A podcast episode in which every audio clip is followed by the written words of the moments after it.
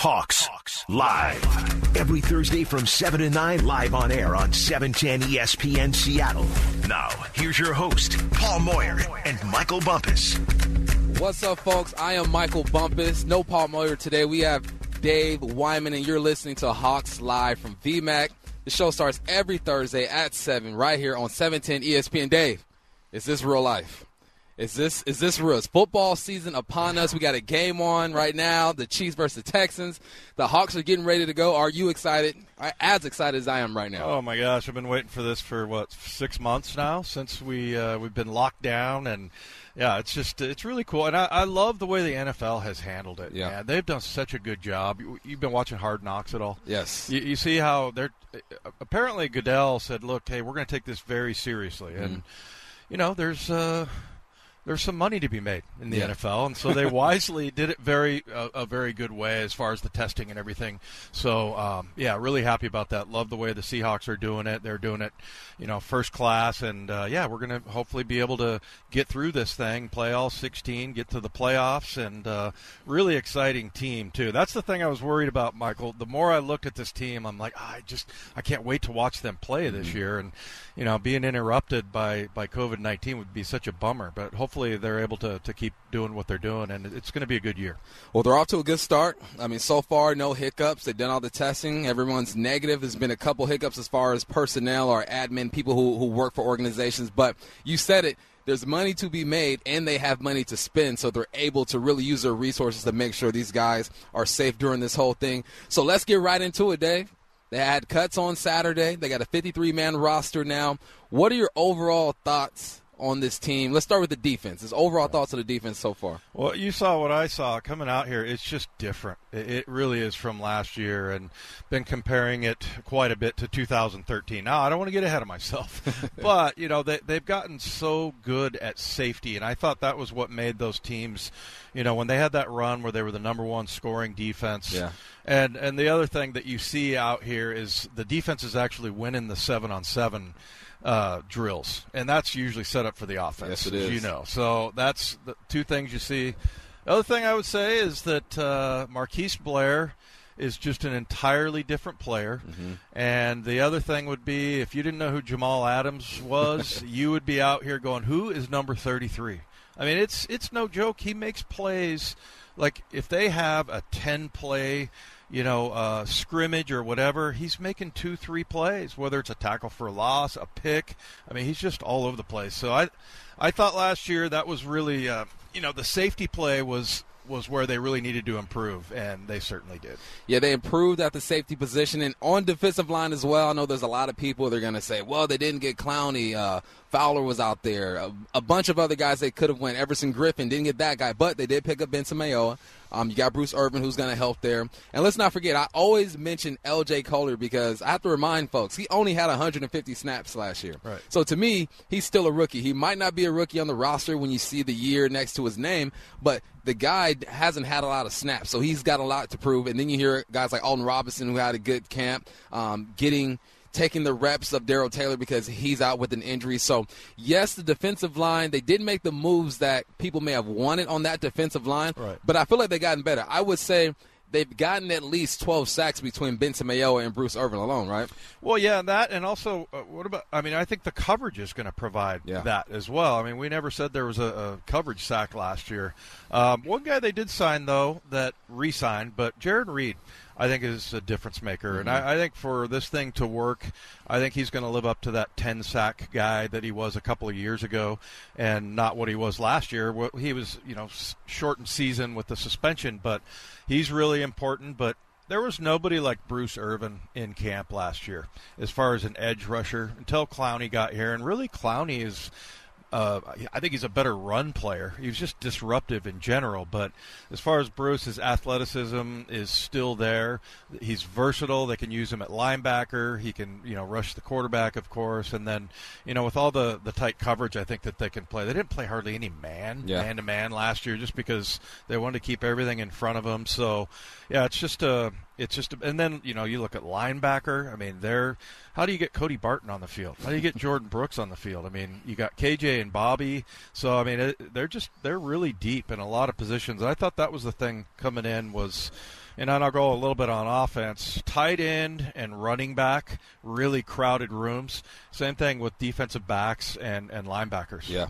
Yeah. And now I, I appreciate the depth at linebackers. I know you have Bobby Wagner, you got KJ, you got Bruce Irvin, but we're looking at the future as well, in my opinion. Jordyn Brooks is going to be here for a while. I think Cody Barton will be here for a while. And these guys get to learn behind two of the greatest linebackers to ever play in this organization. One, Hall of Fame linebacker, and Bobby Wagner. So I appreciate the fact that they're not going to be forced into action right now, right? They're not going to depend on these guys to make plays. They're going to depend on these guys to give Bobby a drink and give KJ a drink. But um, the talent behind these guys is very promising. Being a former linebacker, what are your thoughts on Jordyn Brooks so far? Well, he's looked really good. I mean, I'll, one thing that's just what your eyes tell you is that dude showed up in shape. Mm-hmm. So, and, and, getting back to LJ Collier really quick, that he said he wasn't in shape last year. It's not because he was lazy; it was just because he didn't really know what it took yep. to get into shape for an NFL season. Uh, Jordyn Brooks showed up and pretty much showed that he did know what, what it meant to, to show up in shape. So he looks really good. He's got this pop in his pads. We had at the uh, the scrimmage that they had over at the at CenturyLink. There was a couple tackles that he had where you just hear this pop, you know, and you see like an explosion at the last second. So Plus, I love his linebacker eyes. He's just he looks mean, and there. I just want to see him play nastier on defense. But you're right. I mean, it's it's these guys are the linebackers of the future. Cody Barton and, and Jordyn Brooks, but there's no pressure to get those guys in the field. You don't have to have them perform because you have Bobby and KJ. So, and then you know Cody is coming back, and it's his second year. I talked to him the other day, and he loves to talk. He talks fast. Too, yes, he does. He was talking about how I'm just able to process things so much faster, and I'm seeing everything and this and that. But, but for Brooks, I mean, and him too, really. How great is that? Not only you have Bobby and KJ, which I think is the best linebacker tandem in the NFL, uh, a Hall of Famer for, for Bobby. KJ's probably a Ring of Honor guy. You also got Ken Norton. Yeah. I, if you look around the league, you know, because you see coaches that uh, sprinkled around the league that played in the NFL, I think Kenny might be the best player. Then and what a great you know depth of knowledge that he has. So I've seen Jordan out there, you know, kind of soaking it in from those guys every day. And this is a franchise. Today we talked to Freddie Swain on the on the huddle, and he was talking about how it was so cool the way the veterans treat the young guys mm-hmm. and how they just bring them along and you know they they share all their information and so that's what you know Pete has that kind of comes from the top down and that's what Pete has preached and it's going to pay off for these young guys. So I'm sure you guys can hear the excitement in Dave's voice talking about the defense. Let's go to O now, Dave. How's that offense looking? We got DK coming back. Pete Carroll is raving about DK, saying he's had the best camp out of anybody in VMAC right now, and that's saying a lot. You still got number three out there. Uh, you still got Tyler Lockett out there. Um, I'm expecting him not to make a huge jump because I feel like he did a lot as right. a as a rookie, but um, make a jump. My my critiques for for DK were okay. You got to be able to play inside and outside, and just look more secure catching the ball. And listening to you talk and Heaps talk and everyone else who's been at camp, it seems like he's doing just that. He's getting moved around. He's catching the difficult football. What have you seen out of DK? Yeah, somebody said this today that he's like learned all of the spots, and so they can pretty much line him up anywhere. And I can't remember if that was Pete Carroll or, and and or maybe he was talking about it. But remember when he how raw he was. I mean, yeah. you watched him uh, when he came out of Ole Miss. I mean, he he didn't run a whole lot of different routes, but he sure picked things up quickly. And now he's just that much better. So, yeah, I, he was only 10 targets away from being the number one receiver last year because he had 100 targets and I think uh, Tyler Lockett had 110. This is a team that's not going to throw the ball a whole bunch, but when you do, it's nice to have that big bodied guy, you know, and then yep. you have a guy like Tyler Lockett who's fast. So the other thing I love about those guys is that they the personality of that group is like there's enough to go around for everybody. Yeah. So when they do throw ball, because we, we, were talking about Antonio Brown at one point. I mean, he, he he complained in a game where he had 17 targets. 17 targets. Yeah. so I mean, these guys, you may not get you know seven or eight here, you know, sometimes. So that's uh, that's the the beauty of of that group. And uh, yeah, I've, I've loved watching DK. I just think his personality, his work ethic, his connection to his family that uh, his dad played in the NFL, his Yep. uncle played in the NFL. It's it's really helping him out. I think it's he can even have a better year than he had last year. I think he can have a better year. I think Russell has some things to prove. You got a running back and Chris Carson. You add Carlos Hyde. You still have DeeJay Dallas, who's a rookie, making a bunch of noise. Spots to fill on that offensive line. Pocic has won the center job. You got Damien Lewis, the rookie at right guard. You're bringing Brandon Shell at that tackle spot. I'm feeling this offense right now, Dave. I think they're going to be super explosive and might surprise some teams. All right, coming up next, we'll dive into the week one opponent, the Atlanta Falcons, uh, with Orlando Ledbetter from the Atlanta Journal Constitution right here on Hawks Live. Hawks Live. Every Thursday from 7 to 9, live on air on E 710 ESPN Seattle. You are listening to Hawks Live, live from VMAC every Thursday, 7 o'clock. We'll be right here. I'm your host, Michael Bumpus, along with my guy, Dave Wyman. And today we get to talk to Orlando Ledbetter from the Atlanta Atlanta Journal Constitution. Orlando, how you doing, man? Hey, I'm doing pretty good, Michael and Dave. Thanks for having me on the show this evening. Hey, we appreciate you hanging in there. We know it's late out there, man. So uh, we appreciate you taking time out of your day. Let's talk about these Falcons, man. What's the overall feel of this football team? Last year they were a second half team. They won six out of eight of their games, so ended on a high note. Are they riding that momentum? What's the feel surrounding the Atlanta Falcons? Yeah, a little, uh, you know, skepticism and hope. You know, you don't know if uh, you can carry over uh, uh, all that stuff from a six and two, uh, you know, uh, finish to last season because you know you changed out so many players. It's twenty new players. Uh, the core is back, but can they can they do it? Can they put together a defense? Can they uh, stop people? They had trouble doing that in the first half of the season. Then the second half against the lighter schedule, they made hay. Hey, Orlando, so you, you mentioned some new guys, and you're probably going to get you're probably tired of being asked this already. But Todd Gurley, you know, I being in the NFC West, of course, we've faced him a number of times, and you know, there was times I, I thought maybe there was something with his knee. Then there's other times I'm no, he's still Todd Gurley. But Matt Ryan had some good things to say about him. What do you what do you think? What's your prediction? What are you hearing about uh, about his health and how Todd Gurley can help this offense this year? Yeah, he has a chronic left knee. That's no uh, ifs, ands, and buts about that. He heard it back at Georgia, so people around here know about it. But you can manage it. You know, you can't run him 30 times a game. So he said today, we talked to him today, said, hey, I'm feeling great. I'm doing what I need to do. Uh, you know, if I need to take a day off, uh, I'll take a day off, but I need to get rest. And then, you know, I, I know I got to get practice too. So he does that, and he's been doing a pretty good job of that uh, so far, managing that knee. Now, if they get in the game and start trying to run him 25, 30 times, uh, he's probably not going to make it through the season. But if you can run him, you know, 13 times, throw him four or five passes, get up to that 17 touches a game that they had last year, that might be the way to go with Todd Gurley. And I think the Falcons are – are well aware of that. They've got three uh, running backs behind him to go in and uh, uh, do the job by committee if he's not up to 100%. Hey, Orlando, there's no way we can talk about the Falcons and not mention Julio Jones. He's had six straight seasons with 80 receptions and 1,300 yards. Is there any sign of this young man slowing down? Uh, not so far. And, uh, you know, I think he's, uh, at least around here, uh, you know, Roddy White once he was 33, so we, we that's kind of the benchmark for Falcon receivers because uh, Roddy uh, owned all the records that, uh, before Julio came along. So he's 31. He should have at least a couple more years, at least one more year, and uh, you know maybe two this year, next, and then at 33 we'll start kind of looking at him crazy because that's when Roddy uh, shut it down. But you know, the old time receiver, Charlie Joiner, went until he was 40. So uh, I don't know if uh, Julio's made like that, but, uh, you know, that's kind of the benchmark on how far and how old you can play and uh, uh, how, how long you can get after it. Yeah, I, I read today Dirk Koetter wants to get him uh, in the red zone a little bit more, and I, I was looking. I mean, you look at the yardage that he has, Orlando, and then you look at the touchdowns, uh, like six and change a year. That's not very many for, for Julio Jones, and I know Matt Ryan loves him and everything, but sounds like they they want to get him going in the red zone a little bit. Yeah, but um, what they do in the red zone is they run people behind Julio, and guys like Justin Hardy's got nine career touchdowns catching balls off of Julio.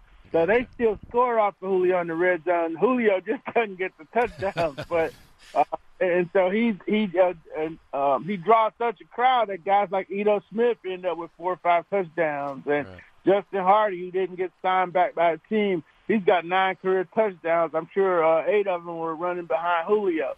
So you know they'll run uh, a lane behind them and break the guy off, and the people will stay with Julio. They're not going to leave Julio, but they'll surely leave Justin Hardy or and uh, Russell Gage will get those, and uh, maybe uh, Todd Gurley will get some of those. Uh, uh, Julio um, relay touchdowns in the red zone. He just uh, he draws the crowd down there. It's tight and it's easier to cover him in that area.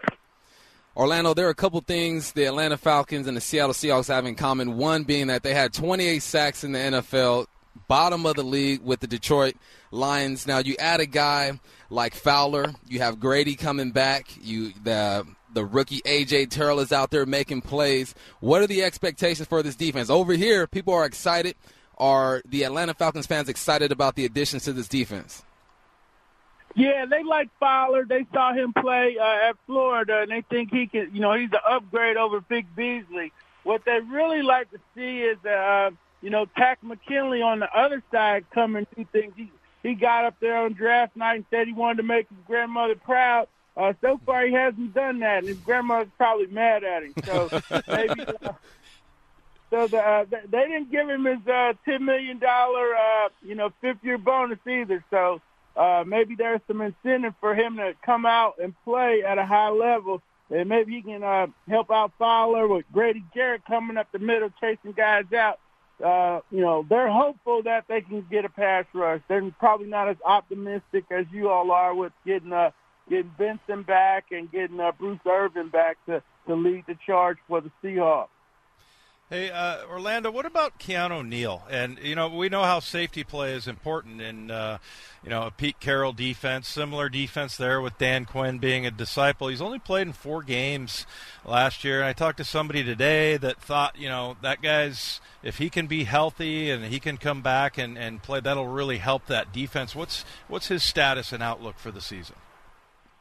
Yeah, he we spent a lot of time on that, talking to him and his trainers uh, down in Miami, and they're projecting a, of course they are. He was paying them a full recovery, uh, and he's looked pretty good uh, at practice. So, you know, they they've got a uh, a defense now where they're gonna play some big uh, safe, big uh, big nickel with three safeties, and he's the key because he's the enforcer in that group. He's their poor man's Kam Chancellor. Uh, lays the wood when he's healthy. So the Falcons, if they get him back, uh, and then nobody's, everybody's knocking on wood because he's missed two years pretty much. He lost the uh, 2018 season with a knee injury in the season over at Philly, and then went down in Game Three uh, against the Colts last year. So, every whatever he brings, um, it's going to be bonus. And if he can make it all the way back to where he was a Pro Bowler in uh, 2016, uh, when they're 17, I'm sorry, uh, then that would be a super bonus. You got a whole new different defense.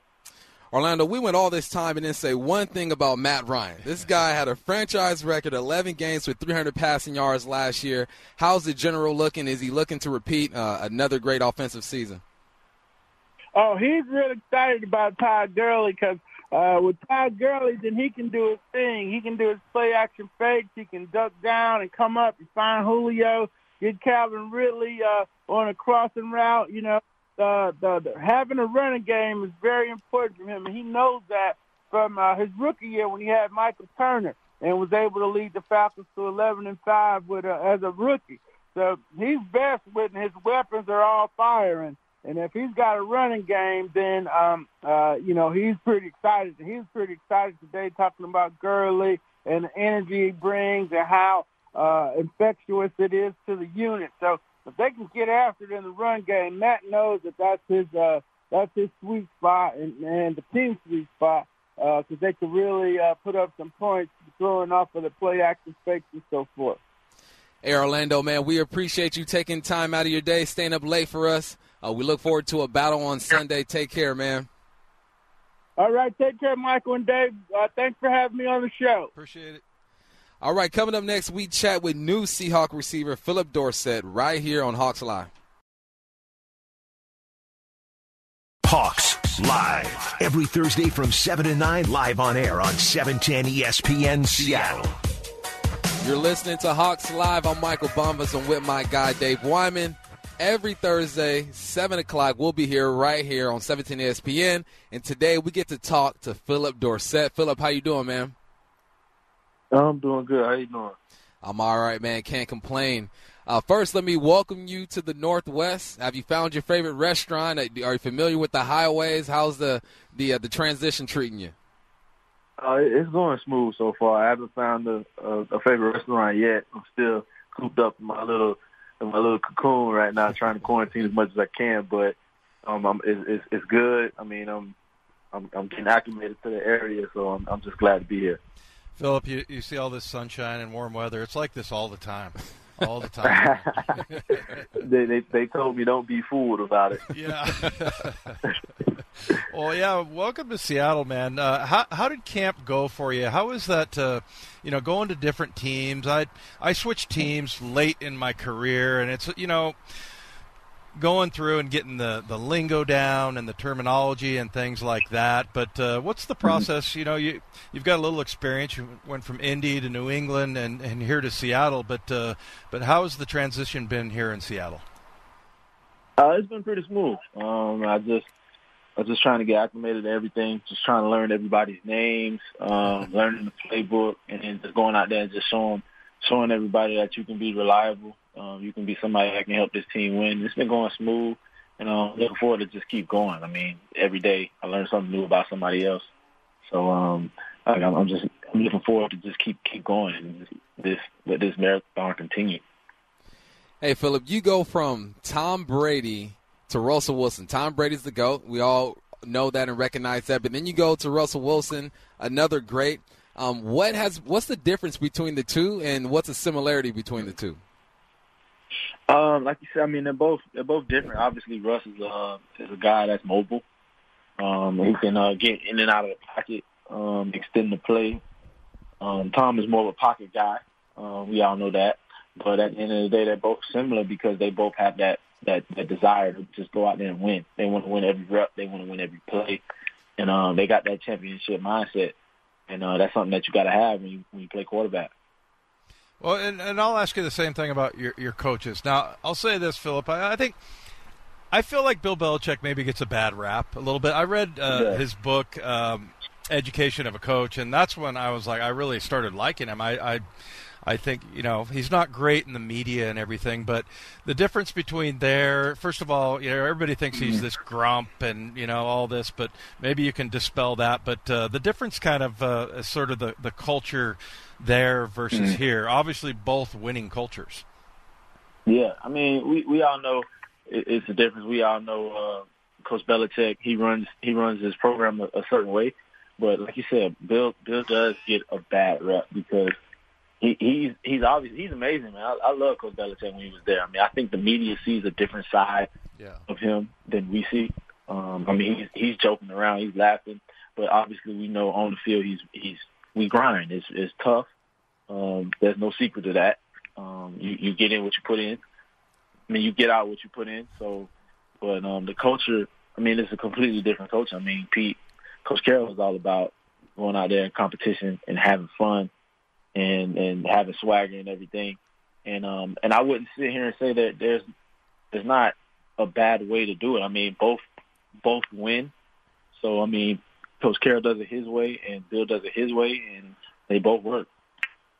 Hey, Phillip, I'm a former receiver. I had a cup of coffee in the league with the Seahawks. Didn't do it on your level, but I heard they were getting Phillip Dorsett, and I, I, looked at the film. I'm like, all right, let, us see what Phillip brings to the table. He can run the hitch, the slant, the go. I like the way you work mm-hmm. your leverage at the top of your route. What do you feel like is the best part of your game as a receiver?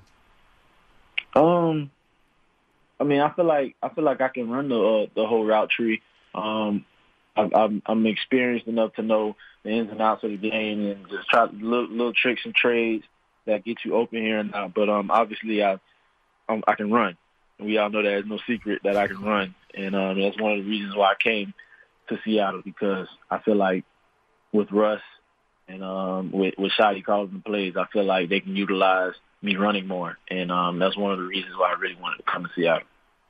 Hey Phillip, tell us a, a little bit about yourself, like uh, what what you like to do. You know, it's always been my experience that offensive linemen are always the hunters and fishermen. You know, uh, you know, receivers. You know, I don't know. I don't know if you can put them into into a group. But uh, what do you like doing off the field? And have you been able to experience anything here? I know we're in the lockdown and everything, but out here in Seattle, yeah. what are you doing with your free time? Um, I like to I like to work out. I work out a lot. Um, I like to bowl. I like to play pool, do chill things, go to the movies. I'm a, I'm a movie fanatic. I like to go to the movies once a week and just find a movie that that's out that I haven't seen. Um, can't do any of that right now, really, but uh, yeah. something I, I used to look forward to when everything was open. What, what's your best bowling score? Ooh, um, I haven't bowled in a while. The best, I would say two, around like two twenty something. Wow! Hey, once you said two, I'm like, okay, you're out of my league, man. yeah, I used to I used to bowl all the time, like literally every other day. Yeah. But I, I haven't been going as much. Yeah. Hey, Phillip, it's going to be a new environment on Sunday. You know, it's not going to be any fans out there. I told yeah. our, our producer, Nasa Chobi, I said it's going to be like JV football on a Wednesday or something like that, you know, as far as atmosphere. Um, what are you expecting? And do you feed off the crowd? What just what are your expectations overall going into a stadium, playing a game, and having no one out there? Um, I mean, it's, it's, that's tough. I mean, it's going to be like practice. Um, it's just like what we go out there and do every day is gonna be like practice, but obviously you be playing against somebody else, another team that you that you don't know. So, I mean, we, we got to take it as, as that. I mean, at the end of the day, it's still a game, and there's another team that's that's in our way. We got to go out there. We got to play as hard as we can to go out there and win. Um, we know the atmosphere isn't going to be the same, but uh, hopefully they pump in some crowd noise and, and get us going a little bit. Yeah, it, that's kind of weird. I want to ask you, it's kind of a follow up on, on that. Does it matter that people aren't there? Because, I mean, really, what you, I mean, you're getting a reaction out of people, you know, a bunch of yeah. people, you know, 65,000 people. But in this case, it's going to be, you're going to get a reaction from a guy with a stereo knob, you know, turning up the, the, the fan noise. I, I wonder if that's going to, if that's going to make a difference, you know, is because I mean, in between plays and stuff, you look up in the stands, there's yeah. nobody there, there's noise, but there's no people. It's it's going to be odd. Yeah, I think it's going to be different for uh, for other people. I mean, I can't I can't speak for everybody, but for me, I don't think it's going to be that much of of a difference. I know some people do feed off of the crowd. I know defensively, a lot of people feed off of the crowd, uh, whether it's going out there making a big hit or a big play. I know um, crowd gets gets juice. I mean, I'm, I've never played in at Seattle or in front of Seattle's fans, but I was looking forward to that. Yeah. I mean, hopefully we can get something going towards the end of the season, but uh, I'm gonna let them handle that. But um, I was looking definitely looking forward to playing in Seattle. Hey, Phillip, I I saw on a stream um, the receivers went to like a random camera during training camp, and they were talking about who had the messiest lockers out of the trainers uh, out of the receivers, excuse me. Where do you fall in that discussion, and who has the messiest locker as a receiver? Um, the messiest locker, I would say Tyler. He's been there the longest, so he still got all the stuff from like his rookie year in his locker. Got a lot of stuff that that needs to be thrown away, but uh, I guess he he keeps a lot of his stuff, and I wouldn't call it messy. It's just a lot of stuff in there. Yeah, it sounds like sounds like my uh my mother in law's living room. Lots of stuff. I was going to say it sounds like yeah. my wife. Yeah, like she's never thrown anything away in her life. So yeah, get Tyler on that. Hey yeah, Phil, man, fine. we appreciate you taking time, man. Good luck this season. I'm excited to see you play. Do your thing, man. The 12s will be rooting you on from home this year. I appreciate that. Thanks for having me. All right, we got you covered with all things Seahawks in the NFL. As the professor, John Clayton joins us next on Hawks Live. Hawks Live. Every Thursday from 7 to 9, live on air on 710 ESPN Seattle. You are listening to Hawks Live from VMAC. I'm Michael Bumpus along with Dave Wyman. Every Thursday, we'll be here on 710 ESPN Seattle. And today, We get to talk to John Clayton. John, how you doing, man? I'm doing great. How are you? You know, I'm doing all right. It's football season, John. Football's on TV. This is real. It's not a dream. How are you doing? I'm doing great. Although, I mean, boy, Houston looks terrible right now. I mean, oh. I mean, isn't it? Uh, it's amazing to think how uh, we all figured Patrick Mahomes would rip up the uh, Texans' offense or defense.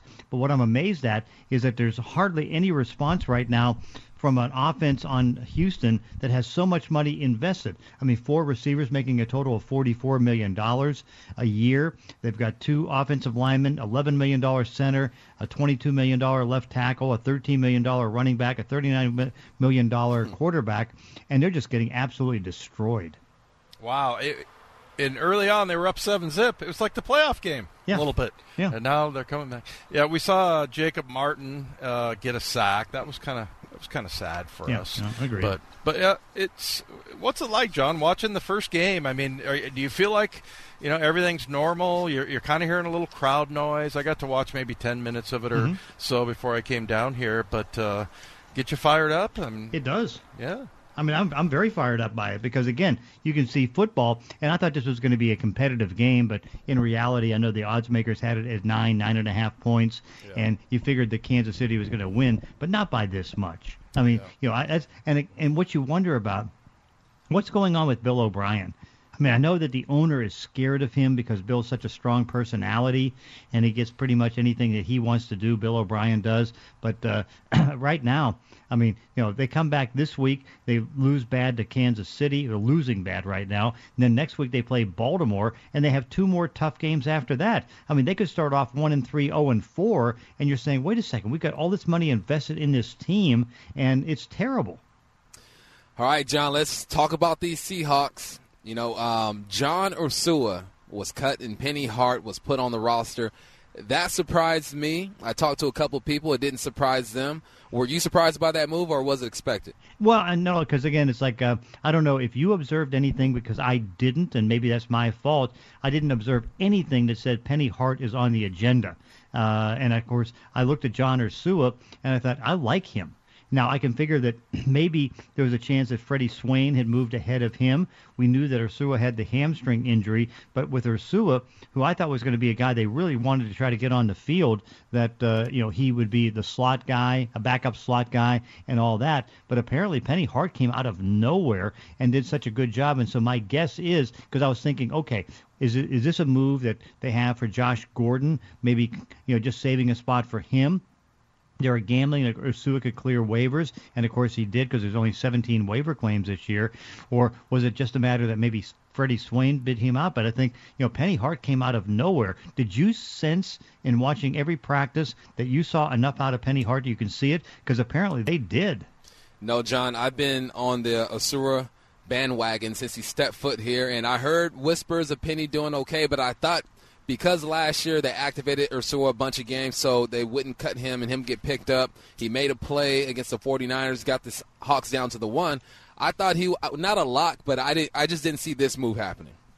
No, in a case with Ursua, I mean, when you look at his talent skills, I mean, you can see him doing a couple different things.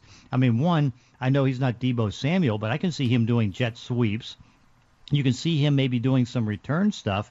And also, certainly, I mean, I thought he was going to be the second best guy behind uh, Lockett as a slot guy, but apparently, I guess uh, I was I was missing on that, and maybe I'm just missing in practice. Now you know how it is over there at the VMAC. You know I'm a tier three guy uh, with a possible tier two, but uh, you know, and we're standing like you know five feet away from the tier two guys. But usually they practice in the far end of the field near the water, and so I didn't see enough of the wide receivers. I certainly saw enough of the defensive linemen, but uh, I, I just missed on that one. Well, yeah, I don't think there was a whole lot to see. I no. mean, it was uh, it, it, was one of those where you know I think also we just talked to um, Phillip Dorsett. What a great guy, yeah. You know, and and a lot of that. I mean, look, that may sound corny, But people, I mean, if it's all things are equal as far as talent goes, and I'm not saying John Ursua is a bad guy at all. I'm just saying that you know sometimes you see something or hear something from a guy, and uh, you know it's it's they get to see a lot more than we do. That's for sure. We just see the tip of the iceberg when we're out there at practice. But um, yeah, John, we were talking about a couple of the key players in Atlanta and uh, I know we talked about that on our show, but one being uh, Todd Gurley and the other being Keanu Neal. Uh, what when you go around, I know you every every mm-hmm. year do like an analysis of, of every team, and certainly the, the teams that the Seahawks are going to play. But uh, what do you think about Atlanta's year? What what do you think their projected record's going to be, and, and how are you feeling about those two players I mentioned? Uh, I, I feel questionable about both because here's Todd Gurley, and you know he's got the knee injury, you know he's got the problems with the arthritic knee, and it's not going to get better. I mean, I think that maybe if they handle it right, they can get you know 15 to 25 touches out of him and be productive. But it's not like he's he's going to have a hundred yard rushing game 50 yard pass receiving. I just don't see that happening. He can't get enough touches because of the knee. And then you look at Neal, who's a really good player, but he's had, you know, what, ACL and Achilles, and that, that comes back to haunt him. And then you wonder, you know, how that's going to fit in. And so uh, the bigger concern, I think, is a cornerback position because they're going to have to go with a rookie and Oliver, who is right now uh, struggling and struggled last year to a point they wanted to get rid of him. You know, let Desmond Trufant go because they didn't have the cap room to be able to keep him. And so I think they're vulnerable at the cornerback position. We'll see. The, Neil Neal's a good player when he's healthy, yeah. and of course right now he's healthy. But uh, what you wonder about is there enough in the secondary to hold down the speed of the Seahawks and also the speed of other teams in the National Football League. Hey, John, the Hawks made a lot of moves. Defensive line, uh, linebacker drafted number one. Got Jamal Adams in the secondary. Moves made on the offensive line. Have they done enough to be the favorites to win this division and one of the contenders in the conference? Yeah, enough, I think, to be the slight edge because there's certainly a slippage right now in San Francisco, but not much. I mean, you know, they'll go from like 13 wins to 11, in my opinion, you know, because they're still pretty good on the defensive line, not as good without uh, DeForest Buckner. Uh, and my big concern, and this is, you know, and this is the thing we watched tonight with Houston. Okay, if you're vulnerable at the cornerback position, or in the secondary, you've got problems, particularly in a league like this that's getting faster at wide receiver, bigger at wide receiver, and of course a little bit more, uh, you know, mobile quarterbacks that can run around and find a way to make plays. And what you look at is that they didn't do anything. I mean, you know, Witherspoon's been a disappointment. They got Emmanuel Moseley, who's okay. You know, you've got uh, really, I think Richard Sherman and what might be his last year in the NFL. He's still one of the best in football. But is there enough right now to contain some of the passing uh, offenses in this league? You know, like can they contain like even uh, uh, uh, Hopkins this year from Arizona in this week's game. So I, I, I worry about that, and I worry about that the same thing from Atlanta. And so I think they're vulnerable right now at cornerback.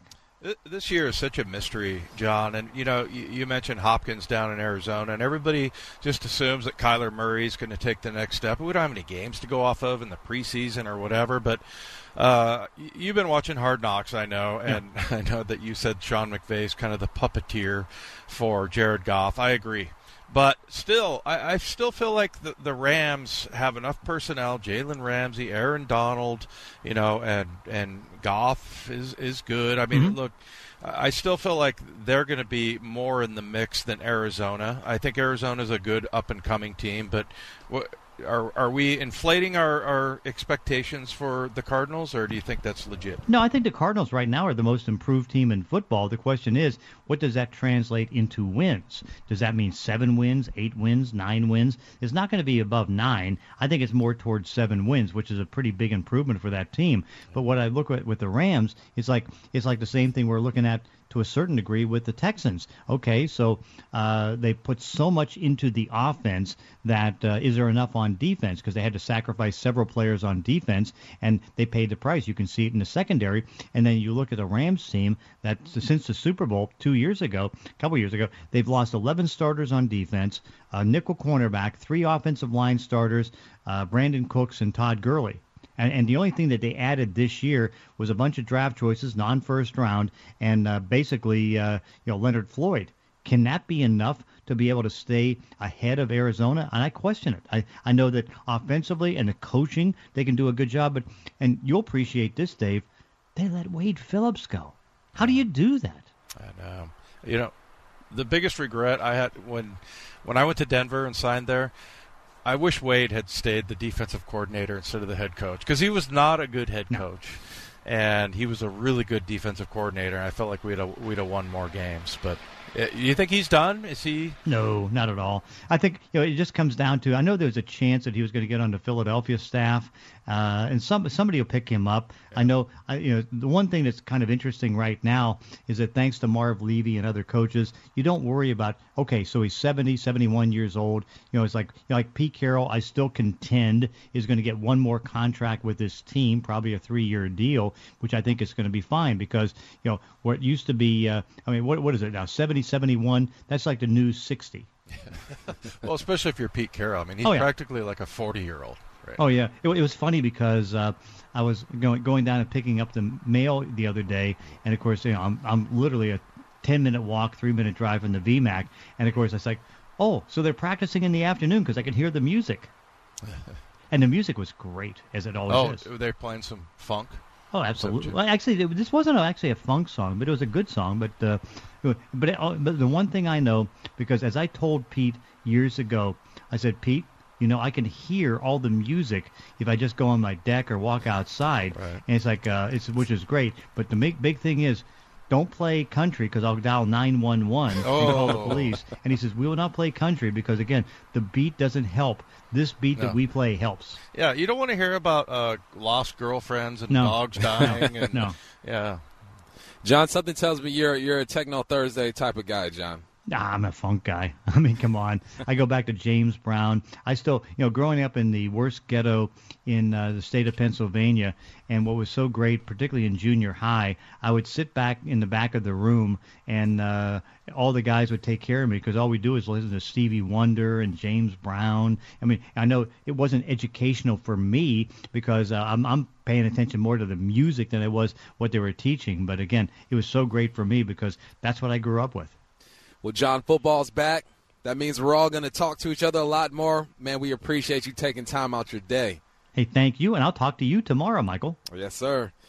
All right, is it finally time to let Russ cook? Dave and I set the record straight coming up next, right here on Hawks Live. Hawks, live every Thursday from 7 to 9 live on air on E 710 ESPN Seattle. Now, here's your host, Paul Moyer and Michael Bumpus. Michael Bumpus and Dave Wyman here, Hawks Live from VMAC every Thursday at 7 on 710 ESPN.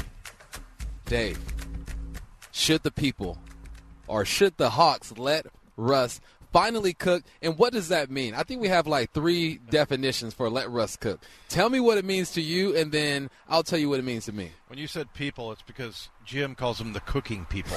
The cook, exactly. That, that got stuck Uh, it, this annoys me. It really does. Just because, look, I don't think it's ever going to change the formula. And so I did a big breakdown of, you know, Russ when he passes 25 times or less and 26 plus. And it was pretty remarkable how the win percentage went down when he's throwing more. Now, I know that, you know, when you're behind, you're going to throw more, so that kind of skews the number. But still, I feel like the, the games where Russ is like 19 for 25, which is amazing, Yeah. and two touchdowns and no interceptions. I mean, those are usually the the best performances and the best wins. So it's just not what this team is about, though. So I mean, but look, can Russ? You know, they're letting him cook in some, you know, to some degree because, like, think about last year the the Rams game, the throw to Tyler Lockett. Yeah. I mean, that's the kind of thing that they actually, you know, they embrace that. They they're like, look, you know, there's going the pass rush is going to break us down sometimes, and so Russ has to go on the move, and he, you know, he they practice. They I remember Pete saying they want to be the best scrambling team in the NFL, and that was a perfect example of just a beautiful throw. I don't think anybody else can make that throw. You know, you can talk about Patrick Mahomes, Lamar Jackson, Deshaun Watson, you know, Aaron Rodgers. I mean, I just think he's the best at making these ad lib plays. And so that's kind of what Russell's about. So I I just don't see where first of all, it's a winning form formula of how they run the ball, and then I think Russ is just a perfect complement of. He's a great play action pass guy. Yep. I would say is the be- when I played, it was Boomer Esiason was really difficult to tell if they handed the ball off or not. And I think Russ is the best modern day play action pass guy. So with the tight ends and everything, and then a, the really good running game, that's really going to help Russ. But I just think that's who he is now. You guys just uh, you and NASA were talking during the break there about if you ran all of those plays that Kansas City is running and did all that, could Russ make those throws? Yeah, Yeah. yeah, he could. But I, I just don't think that's the formula for this team. And when people want to, you know, try to put a different kind of offense, a different kind of thing. And, and by the way, even the national people are saying that. And these are the same national people that, like, five years ago said he was too short. Yep.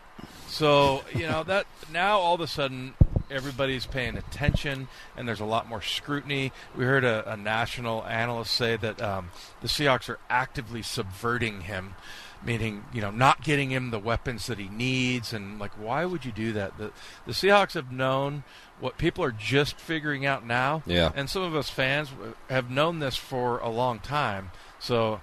Instead of let Russell cook, I would just say leave Russell alone. Leave him alone. You make you make a good point. Let Russ cook. Can he do what Patrick Mahomes is doing? I think he can. But let Russ cook in his own kitchen, right? His kitchen isn't the brand new 2019 home that's being built at Newcastle. You know, his kitchen's more like my grandma's kitchen with the old pots and pans. Like it's not it's not gonna look all sexy and Is cute. there a garbage disposal? There's a garbage disposal there. There's no, there's a, a compactor. You know, the There old school compactor in there. You know, that's that's my vision of letting Russ cook. Russ, let Russ cook. Let him cook in his own way. And in this offense, to me, it means doing what you mentioned: the scramble plays, right? Letting him because a lot of guys don't have the green light to do what Russell does. A lot of guys, the coach is going to tell you, you get outside the pocket, you read your backside. If it's not there, you get out of bounds, you throw it away. That's not the way he's coached, right? It's you get outside the pocket, nothing's there. Okay, go be special. Go be special. Go make something happen. Go cook. That's my version of letting Russ cook. And what people don't realize is, for the first nine seasons, when it comes to wins, all-time quarterbacks, Russell is fourth on the list. With 86 wins within the first nine seasons, he's only played eight. So he has one more season to play, and he's going to pass Peyton Manning at the top with 92 wins. Russell has 86 wins. That lets me know he's been cooking. You don't cook without a good chef, and Russ is the chef, right? That's a great uh, comparison. The way the way you put that, and and the other thing too is you mentioned this. You know, Russ is fourth on this list. Look at the company that he keeps. Yeah. And by the way, you have to keep in mind, way less attempts. I mean, there there was a there was a uh, there's a stat every week that we that we look at, and it's like number of seasons with 3,000 plus yards passing, number of seasons with this many touchdowns, number of seasons with this few interceptions, and and you look at the the numbers like the pass attempts. Peyton Manning threw it like 10 times more per game. Yeah. So, I mean, Russ, on some of these things, he's doing it so much more efficiently. So, but I, I think it's a great point. Like, that's Russell's kitchen, Yep. is the ability. Because you're right, uh, they shut down other quarterbacks. Other quarterbacks can't do that. Aaron Rodgers can't do that. Nope.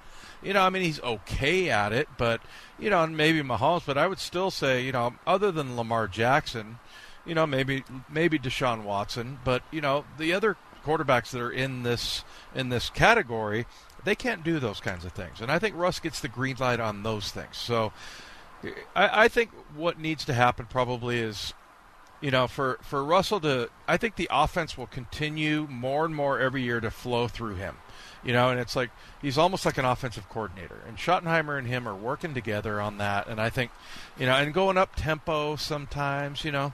I, I would say this to the up tempo people too. Mm-hmm. A lot of times you end up getting in not a great situation. You know, if you take the whole clock, it's going to, you know, you're allowed to get good matchups in there and maybe get a mismatch, also motion and things like that. So those kinds of things can sometimes be a detriment to your offense. So I just, I would just say, like I said, leave Russell alone. Leave him alone. All right, are you ready? I got to I got some more wordplay. Okay, so let Russ cook, right? Yes. Now he's got more ingredients to cook this year. There we go. He's got Greg Olsen. He's got Phillip Dorsett. Josh Gordon's going to be back. He's got a new offensive line. So I think people just need to realize what it looks like when Russell does this thing. He this is an offense that works. This is a organization that has had success over the past 10 years. Why would you switch it up now? Now, I think they'll open up the playbook a bit, especially when Josh Gordon gets there. You got Will Dissly's going to be back, Greg Olsen. you add uh, Carlos Hyde. So he's got some weapons to work with. I'm excited to see what he does. Now, let's look at some more stats. Most games with four touchdown passes and one or fewer interceptions in the first nine seasons, Russell Wilson is on that list. He's got 10 of those games, and he's only played eight seasons, so he has one more season to play to try to beat Peyton Manning, who's at the top of that list with 13, Aaron Rodgers with 12, Dan Marino with 10. So yeah. he's on pace to to do exactly to be a great quarterback. Right. And it just doesn't it just doesn't look like Patrick Mahomes. I think that's what people are kind of getting caught up on right now. Yeah. Well, totally. And and this is I mean again, look at the company he keeps. Dan Marino, Donovan McNabb, Tom Brady, Drew Brees, Brett Favre. I mean, you know, Andrew Luck while he was good, but I mean, Johnny Unitas is even in here on this list. So, Johnny U. Yeah. By the way, I think you sit around thinking way too much about the, the cooking thing. You got your grandma's kitchen in grandma's there, kitchen. now you're talking about ingredients. Ingredients. I like that though. That's it's it's true, and you know I think you you're getting him some really good targets. I, I feel like the one guy I'm really rooting for just to stay healthy, just stay healthy, Will Dissly. If he can just yeah. stay healthy, and I know we've been talking a lot about Greg Olsen, but yeah, I, I think you know early on it didn't look like he was going to get all of the targets and everything, or uh, uh, receivers, and that that he really wanted. But it all of a sudden is starting to come together that Russ has plenty of people to throw the ball to. Yep, yes he does, and we'll see it. All right, coming up next, we'll go inside the film room and take a deeper look at the Falcons and see who the Seahawks need to stop to be 1 0. That's around the corner on Hawks Live. Hawks Live. Every Thursday from 7 to 9, live on air on 710 ESPN Seattle. That's right, you're listening to Hawks Live. I'm Michael Bumpus along with Dave Wyman. Every Thursday, we're here on 710 ESPN at VMAC. All right, so now we're going inside the film room. This is where a lot of coaches spend time, a lot of players. If you really love the game, you dissect your opponent, and that's exactly what Pete Carroll and the gang did this week to get ready for the Atlanta Falcons. How do you stop Julio Jones? I mean, this guy had 10 catches for 154 yards against the Hawks last year. He's had six straight seasons with over 80 catches and 1,300 yards. I think you can only hope to contain him. Here's a clip of what he did last year. Schaub with the play fake, deep in his own territory, hit as he throws, but Jones makes the catch and breaks a tackle on the near sideline all the way out to the 35 yard line. It's going to take more than one to bring him down, and that time he picked up 25. The Falcons were under their own goalposts, and they get out of there in a hurry. Now, play action comebacks are big in this Atlanta offense. That's why I think the addition of Todd Gurley is going to be great because it's really going to sell the play action even more.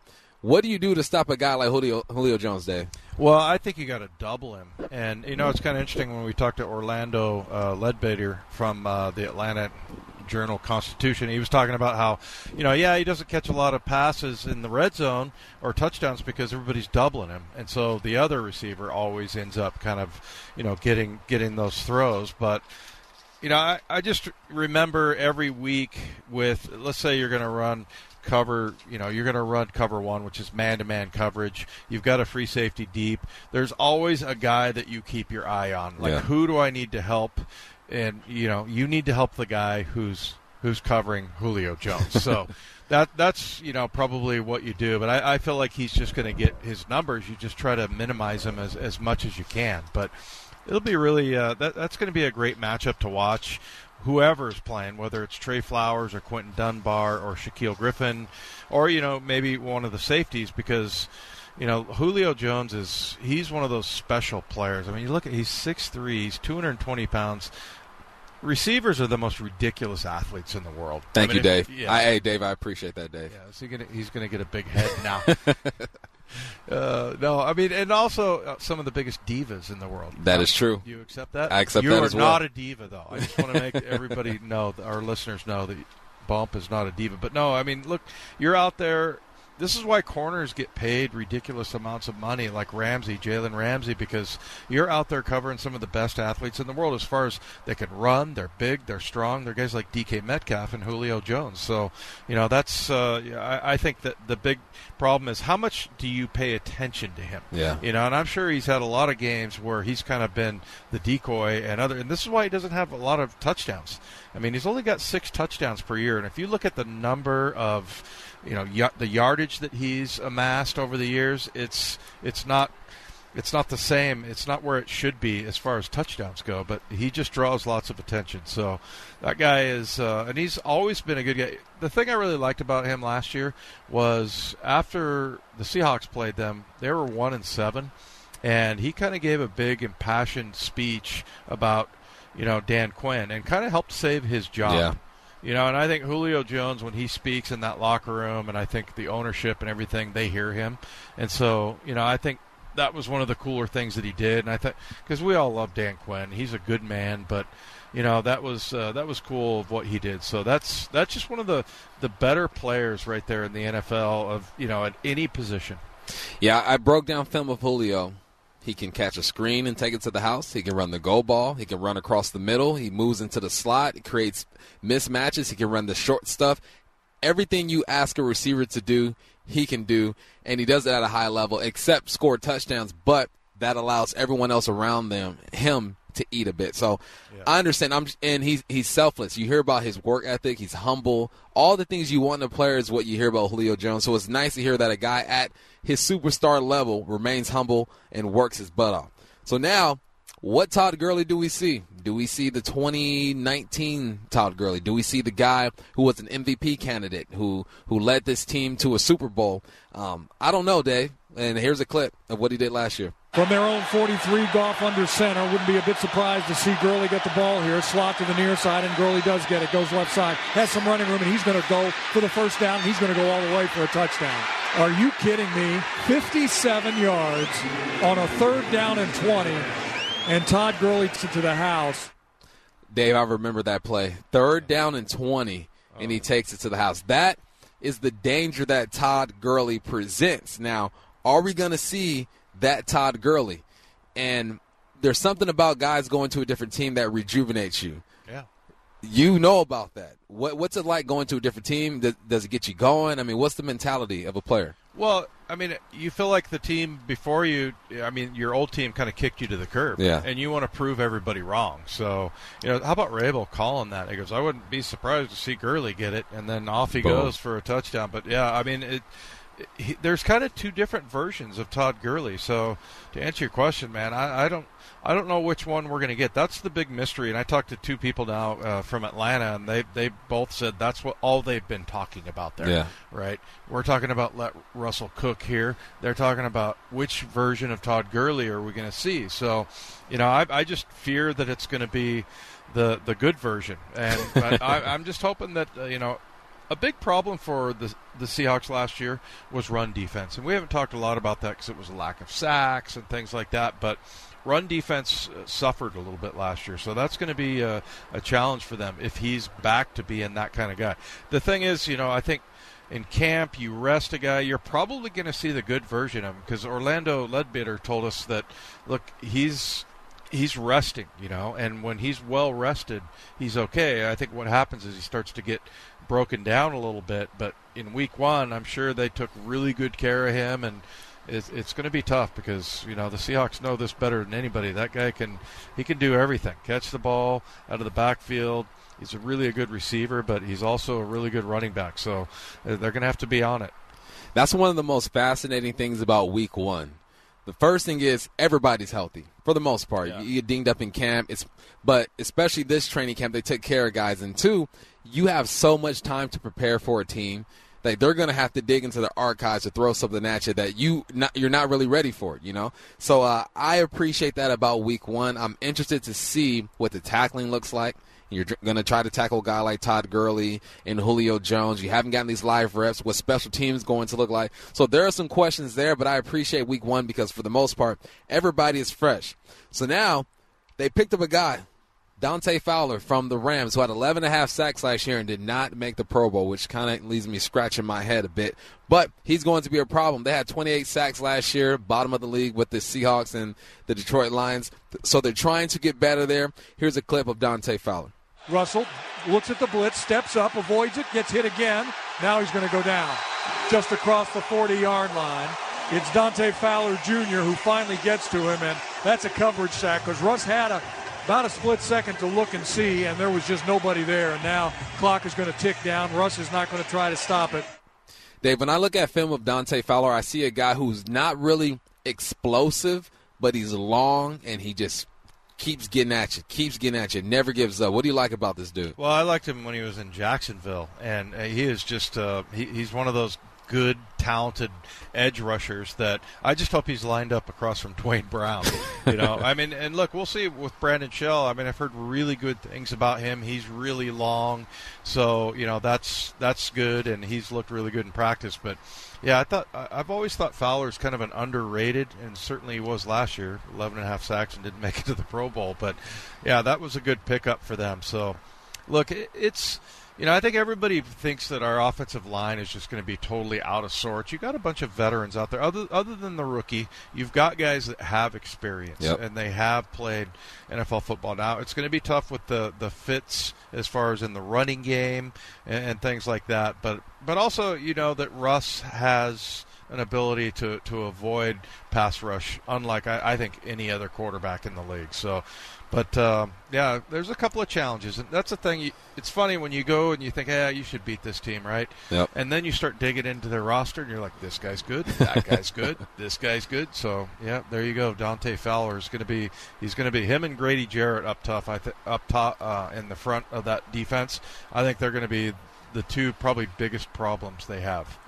Well, Dave told me once upon a time, he says, everyone is good in the NFL. You just got to have the right combination. So we'll see if the Atlanta Hawks have the right combinations. All right, coming up, why is Jadeveon Clowney no longer a Seahawk? I'll get Dave's thoughts as we go around the NFL coming up next on Hawks Live. Hawks Live. Every Thursday from 7 to 9, live on air on E 710 ESPN Seattle. You're listening to Hawks Live from VMAC. I'm Michael Bumpus along with my guy Dave Wyman. Every Thursday, 7 o'clock, we are here on ESPN 710. So, Dave, now we go around the NFL. And let's just get this out the way. Clowney going to Tennessee. What are your thoughts on that? We don't have to talk about him anymore. Boom. no, you know what's going to happen? We're going to talk about him if he gets like 15 sacks. Of course, Yeah, yeah. that's going to come up because what what's his high? Like nine, eight, something like that. I think it's eight or nine. You know, he had three last year, so you know that that whole thing was really weird. I just thought the way they ended that, that it was going to be, yeah, he's he wants to come back here. He wants to be with a winner. I think the the Seahawks appreciated that he played through an injury, played through his, you know, sports hernia, and all the all of his teammates liked him, and I just thought it was going to be one of those things they could work out, and just couldn't. So it seems like he could have he could have done a little bit better. I, I feel kind of bad for Jadeveon Clowney because uh, with now he signed a one-year deal with Tennessee. Now they got a chance. Look, that's a good team, well coached. He likes Mike Vrabel, the head coach, but you know next year the salary cap may go down, and so for a guy like that, it may actually you know hurt him. He may get like some bad luck that there's not money available, and so it just you know it's funny how some guys get paid based on a really you know the timing Yep. of you know what's happened and you know one of the guys I've looked at like Matthew Stafford like he he got drafted right before. right before they put mm-hmm. the salary cap on the rookie guys. What do you get, like 50 million guaranteed, Yeah. something crazy like that? Right, and so and then now you know he's reaping the benefits of the new CBA and everything, and then some guys get unlucky, and I think Jadeveon Clowney falls in that category. He does. And I want to remind people I'm like, yes, it would be lovely to have him on this team, but end of the day, this is a business. And sometimes business deals don't go the way you want it to. Sometimes they go better than you think. Sometimes they go worse than you think. And he put himself in a position to where he felt like he had leverage, so he held out. And unfortunately, it didn't work out the way he wanted to. It didn't work out the way the Hawks wanted to. But he's employed. He's got a one-year deal, and he'll have a chance to make more money along the line. We'll see what happens with Jadeveon Clowney. All right, so now the real question, Dave. Now the Hawks have had a chance to win this division a couple years and fell short. Is this the year? Have they done enough to be better than the San Francisco 49ers and win this division? Well, I, I think so. And you know, the other day I was doing my, my prediction. I have them at thirteen and three. Okay. And I, I don't think I've ever predicted the Seahawks to be that high. Now, maybe it's because I'm cooped up in my house because of COVID nineteen and I'm going crazy. But the things that I'm seeing out on the field, and you know, I'd ask you this, you know, and pose this question to Seahawks fans. I mean, would you take Jadeveon Clowney or or Jamal Adams? So. To me, I mean, it, it's clear to me Jamal Adams. Yeah, I'll probably go Jamal. Yeah, the safety the safety play in this defense is really important. We saw that last year firsthand with Quandre Diggs. We talked to him today on the huddle. I love Quandre Diggs. Yeah. You know, we he, we brought up the weather up here. He goes, "Yeah, it's gloomy, but so am I.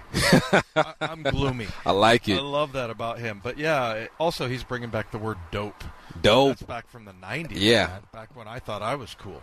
Yeah, so he, he said it's dope up here. But, uh, you know, I, I love the way that, I mean, he proved that, look, once the safety play improved that we started getting turnovers and you know the corners felt better and everything. So Jamal Adams and and don't sleep on Quandre Diggs. I mean he may end up having just as good of a year as as Jamal Adams. But yeah I, I will take him I will take safety play over pass rush anytime. This defense here in Seattle over the years has not been about ridiculous sack totals. Mm-hmm. You know, you look at Pittsburgh; they'll get 55 in the high 50s sometimes. I mean, Buffalo. I remember one year they had like 58 sacks. I mean, the Seahawks are always about 40, but it's about takeaways, and that's the most important thing Yeah. in playing defense. That's the point. It's not to stop the other team and make them punt. It's to take the ball away. And so during the a stretch where Quandre Diggs came in and played really well, they had 16 of their 32 takeaways in a five-game stretch where he was playing well, and he was a big part of all of those. So that that to me is is the big thing, and that that kind of puts the whole Clowney thing to rest for me. But it also makes me really positive and, and think that this defense is going to be much improved. And this was the number nine offense scoring wise last year. Yep. If they can just stay healthy, bump. Uh, that's the thing I think killed them. Dissly and Carson, those two players. Can you imagine if they had those guys late in the season? Dissly, Carson, Mychal Kendricks was banged up later on in the season. Eh, There are a lot, and I think that if they are 100% healthy, which how many teams are that late in the season, um, I think they have a chance. So we focus on the Northwest. Let's go to the Northeast. Now, this is a interesting relationship to me. Cam Newton and, Bill Belichick. I'm, I'm like, how is this going to work? Cam is just the complete opposite of Bill. I've seen video of him dancing at practice. I'm like, does does Bill even allow dancing at practice? Like, what's going on there? How do you think that relationship is going to work? My opinion, I think that Cam is going to give Bill something he needs, and Bill is going to give Cam something he needs. I think we're going to find out a lot about both of those guys. You know, and I've I've been somewhat critical of Cam Newton, not his skills, but just sort of his leadership. Yeah. I, I feel like he's been kind of a powder at times. So, and then you know, I think with Belichick, and we heard it from Phillip Dors- Dorsett earlier that you know he's not as bad as everybody thinks, Bill Belichick. So, but I saw that same thing. I thought it was so funny because you know you see a picture of Bill Belichick scowling with his cut off, you know, hoodie, and then you see Cam Newton doing some weird dance during stretching or whatever. So, but I, I think they're. It sounds like they're gonna they're gonna get along, and we're gonna see we're gonna see them in a week too. I think it'll be really interesting to see. And not only that, but also what Brady does down in Tampa. Yes. You know, what what do you think's more interesting, Brady in Tampa or oh, Belichick with Cam Newton in New England? Man, I I, I gotta go with Belichick with Cam Yeah. because Belichick had probably the most straight edge, square. I'm going to wear this certain type of pajamas. I'm going to eat this. Like, just he had just a different type of dude to where I feel like Cam Newton is more of a modern type quarterback to where he has different interests. You know, I don't, I don't think Cam's on the golf course. You know, I don't think he's at the country club for lunch. So Bill's going to be exposed to some different things. I think when Tom goes to Tampa Bay, everyone conforms to Tom. To whereas Bill and Cam have to kind of mesh to make this thing work. So I I don't know. What do you, what do you think? What's more What's more interesting to you? I want to see if Brady is really that great. I like that. Yeah, because Yeah. I mean, he's got some weapons down there. I like certain pieces on their defense. I mean, I I think it's overblown thinking that they're all of a sudden going to go to the Super Bowl just because Tom Brady showed up. Yeah. But I think that's the that's pretty interesting. Look, Bill Belichick. I read his book, Education of a Coach. I would recommend it. It was written by David Halberstam, and it, it's uh, really well done. And it, it'll make you like Bill Belichick. It'll actually make you like him. So, yeah, that that that's a good story though. And that and we're gonna get a we're not playing Tampa this year, but we're gonna get New England and see what that's like in uh, is it week two or three? I think they come here Week two. come back in week two. Yeah, first home game. All right, real quick. MVP. Is Russell in the running? Does he get a vote this year? He's never gotten a vote. How do you feel about Russ and MVP? Well, I just don't think he's made for that. Like all of these records that we talk about, Russ is a lifetime achievement guy. I mean, he's going to go on the pro uh, the Pro Football Hall of Fame. Yeah. he is one of those guys that you're going to look back and go, "My gosh, look at the wins, look at what he has done," and that really is all that matters to him. But I'm not sure if he's going to be able to put up the flashy numbers. Yeah. So I mean, he can, but I don't think they're going to do it in this offense. But I like at least that people in the national sense are starting to recognize it. Mm-hmm. A little bitter about the fact that they didn't notice it until now. Now they're jumping on the bandwagon. But at least they're not saying he's too short anymore. So, which was just ridiculous. But yeah, I, I, I feel like he's. I don't think that's his destiny. I don't think he's destined for that, but he's destined for wins. He's destined for wins. All right, coming up next, we'll give you our final thoughts and the Seahawks keys to victory right here on Hawks Live. Michael Bumpus, Dave Wyman. Hawks live every Thursday from 7 to 9 live on air on E 710 ESPN Seattle. Hawks Live from VMAC. I'm Michael Bumpus along with Dave Wyman. Every Thursday, we're here on ESPN 710 at 7. It's the first weekday. This is really happening. excited. I'm so excited. I was close to thinking thinking that this wasn't going to happen, that the football season might not happen, but we're here, we're ready to go. So, final thoughts. What do the Hawks need to do to get this win on Sunday? Me, I think the Falcons averaged 85 yards rushing last year. You add Todd Gurley, they're probably going to exceed that this year. I think if you keep Todd Gurley under 100 and keep Julio Jones around 100, you have a legit chance to win this game. What do you think? Yeah, that's a good. I mean, look on defense. You always you always start with stop the run first. Yeah. you know. So, but yeah, I just uh, it, it's going to be so. In, I, I keep sitting here checking myself, going, "Am I just buying into the hype or just what I've seen? And is it because I've only watched the Seahawk practices and I haven't seen?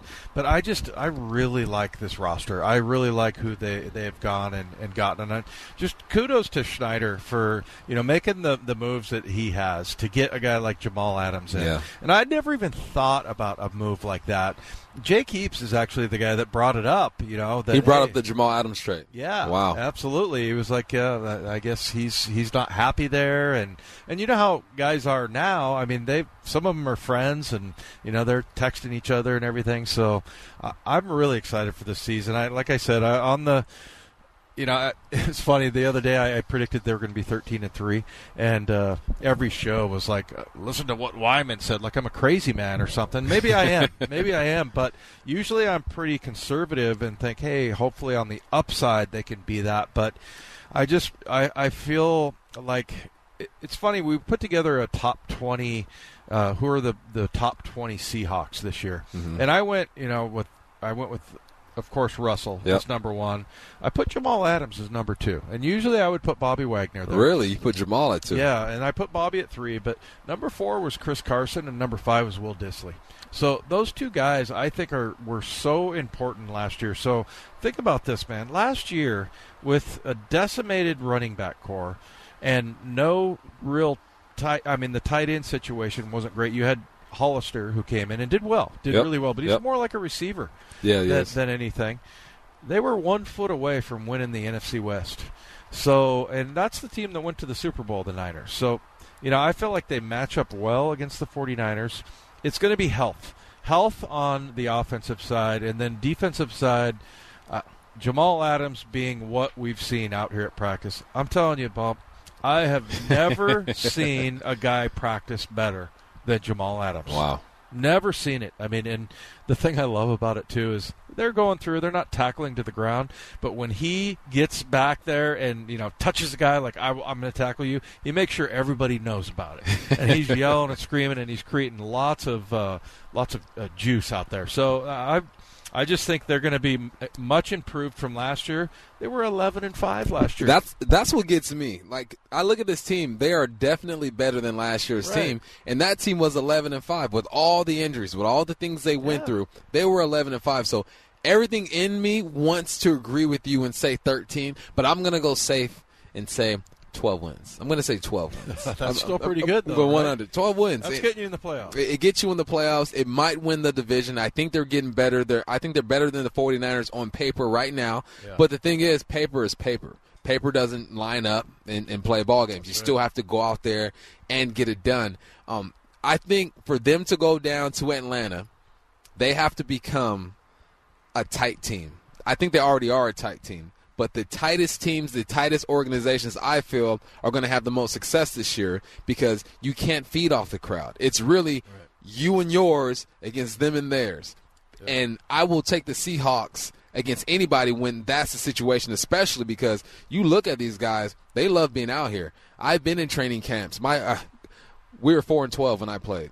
And no one liked being out in training camp. No one liked hanging out. Yeah, two or three guys who hung out, but these guys, it's just a different feel out here. It feels like a winning team. Right. Well, and the other thing too is I don't know if you got this uh, that feeling, but when you went on the road, Yeah. that's like that's a bonding moment because mm-hmm. not only you know That plane ride home. Woo. Oh, isn't it great? Yeah. Not only that, you, you spend time on the bus with your guys. You spend time on the plane. Like a home win, everybody splits and goes their different ways, Yep, right? yep. And uh, maybe a few guys get together, but that's the thing I love about the road win. So this would would really help sort of gel these guys. Plus, you know, they've been through some stuff this year. You know, they had the practice that they sat out of, and they had a, a big meeting about that. I feel like they've they've really come together as a team, and uh, and you listen to guys like Phillip Dorsett, who we talked to tonight. You know, they they feel like this is a really good, close team. That stuff matters. It does. It totally does because if you care about your teammates and care about them more than you care about yourself, it, it's going to work for you. So I think a lot of people think it's corny. You know, okay, can the guy run a 40? Can he do this and that? But if you have guys that are close and care about each other, that makes a huge difference. So It's real. It's a yeah, it's a well put together team from that regard too. I would I would encourage people to think about your four best friends. When you guys get together, it just flows, right? Every, everything's good. It's in motion. You're bringing a someone else into the group. Uh, it, it, it still flows a bit, but it's a little off, and and that's the feeling that these guys have right now. Is that everyone's together and it flows, and they're talented. I'm sure there are close teams who are garbage, who just aren't very good team, but they're close. Hey, I was on a two and fourteen team. We were really, really close. but you have to be talented when you add the talent to the closeness and then you have Pete Carroll leading the charge. I mean, he is one of the most player coaches I've ever been around. Now, when I was in high school, I committed to USC just because of Pete Carroll and the way he treated his players. Ended up going to Wazoo, but his relationship with his players alone made me believe in what he was doing. So I think they're heading on the right track. I think it's going to be nice. Now they've only won one game on the road with, for a home opener under Pete Carroll. So there's another challenge. Uh, are they talking about that in the locker room? Do you think? Well, I don't see how. Just because you know, last year, I mean, they were seven and one on the road last year. The only game they lost was one of the shorter trips. It was down to L.A., and uh, so that that became kind of a thing last year. Like they got kind of a chip on their shoulder about that. And then you know, when you talk about that, like I was in Denver. I mean, they could have won that game. You know, when in 2018. Yeah. I mean, those are just things that get said. That's not a real thing. I'm sorry. You know, you haven't won this many. You know, you could easily say, well, they're due to win one. I mean, come on. That that kind of stuff. Every team has a totally different feel, a different personality, and I feel like this team's going to have a really good vibe. I feel like everybody gets together. Everything you talk to, it's a good group of guys. They want to win. I mean, look at their leader. Russell Wilson, we're talking about MVP and all that stuff. Yeah. He doesn't care about that. He really doesn't. You think he doesn't care about I, it? I really do. I really do. you don't I'll- think he he he lays think- down, pillow talk with wifey, and say, "Baby, I want this MVP." I don't. I really don't think so. I think he's like that would be nice, but I want to win. Yeah. And I try to trip him up all the time, Russell, and I'm always like, dang it, I thought I would get him this time. Like, Russ, what's the most important thing to you? You know, you know, lack of interceptions. I mean, try to distract him Yeah. a little bit. He's like, I want to win. I'm like, okay, I believe you, man. Yeah. And it's not phony. It's definitely not. So, yeah, I mean, I think it's one of those things. Yeah, that would be nice, Mm-hmm. and I, I like getting respect and everything. But you know this, Michael. I, NFL players, I was this way too. You like being disrespected. I want to Yes. be disrespected. When I went to Denver, people were talking about, "Oh, what are you? You're from Seattle. Who are you?" And I was getting some, you know, heat from guys and from the, the paper. I'm like, "Okay, go ahead, go ahead and underestimate me." so I, I just think, yeah, I I hope that, that that continues to just motivate Russ, and you know, that's not what he's about. He is all about um, winning, and you know, I just feel like what I've seen. There's no doubt in my mind that if this defense had stopped Green Bay last year, Yep. it probably would have had to been like a 75 yard play or uh, drive. I, I feel like Russ was going to drive the ball down the field and win that game for us. Yeah. If Um, he if he had the opportunity, I don't think there's any doubt. Nope. And that's and that's tough to say. No. I believe you. I believe you, Dave. Well, hey, All right. Week one, Let's first go. session is in the books. I'm Michael Bumpus. That's Dave Wyman. Big ups to our producer, Nasa Chobe. Matt Harden working the board. Thank you, Orlando Ledbetter, for joining us. John Clayton as well. This is Hawks Live. We're just getting started. Thanks for tuning in. We will see you guys next week, Thursday, 7 o'clock. Tune in. We'll be here. Have a great one. Hawks Live. Every Thursday from 7 to 9, live on air on 710 ESPN Seattle. Download the 710 Sports app to get breaking news notifications on the Hawks and read the latest analysis on the Hawks at 710sports.com.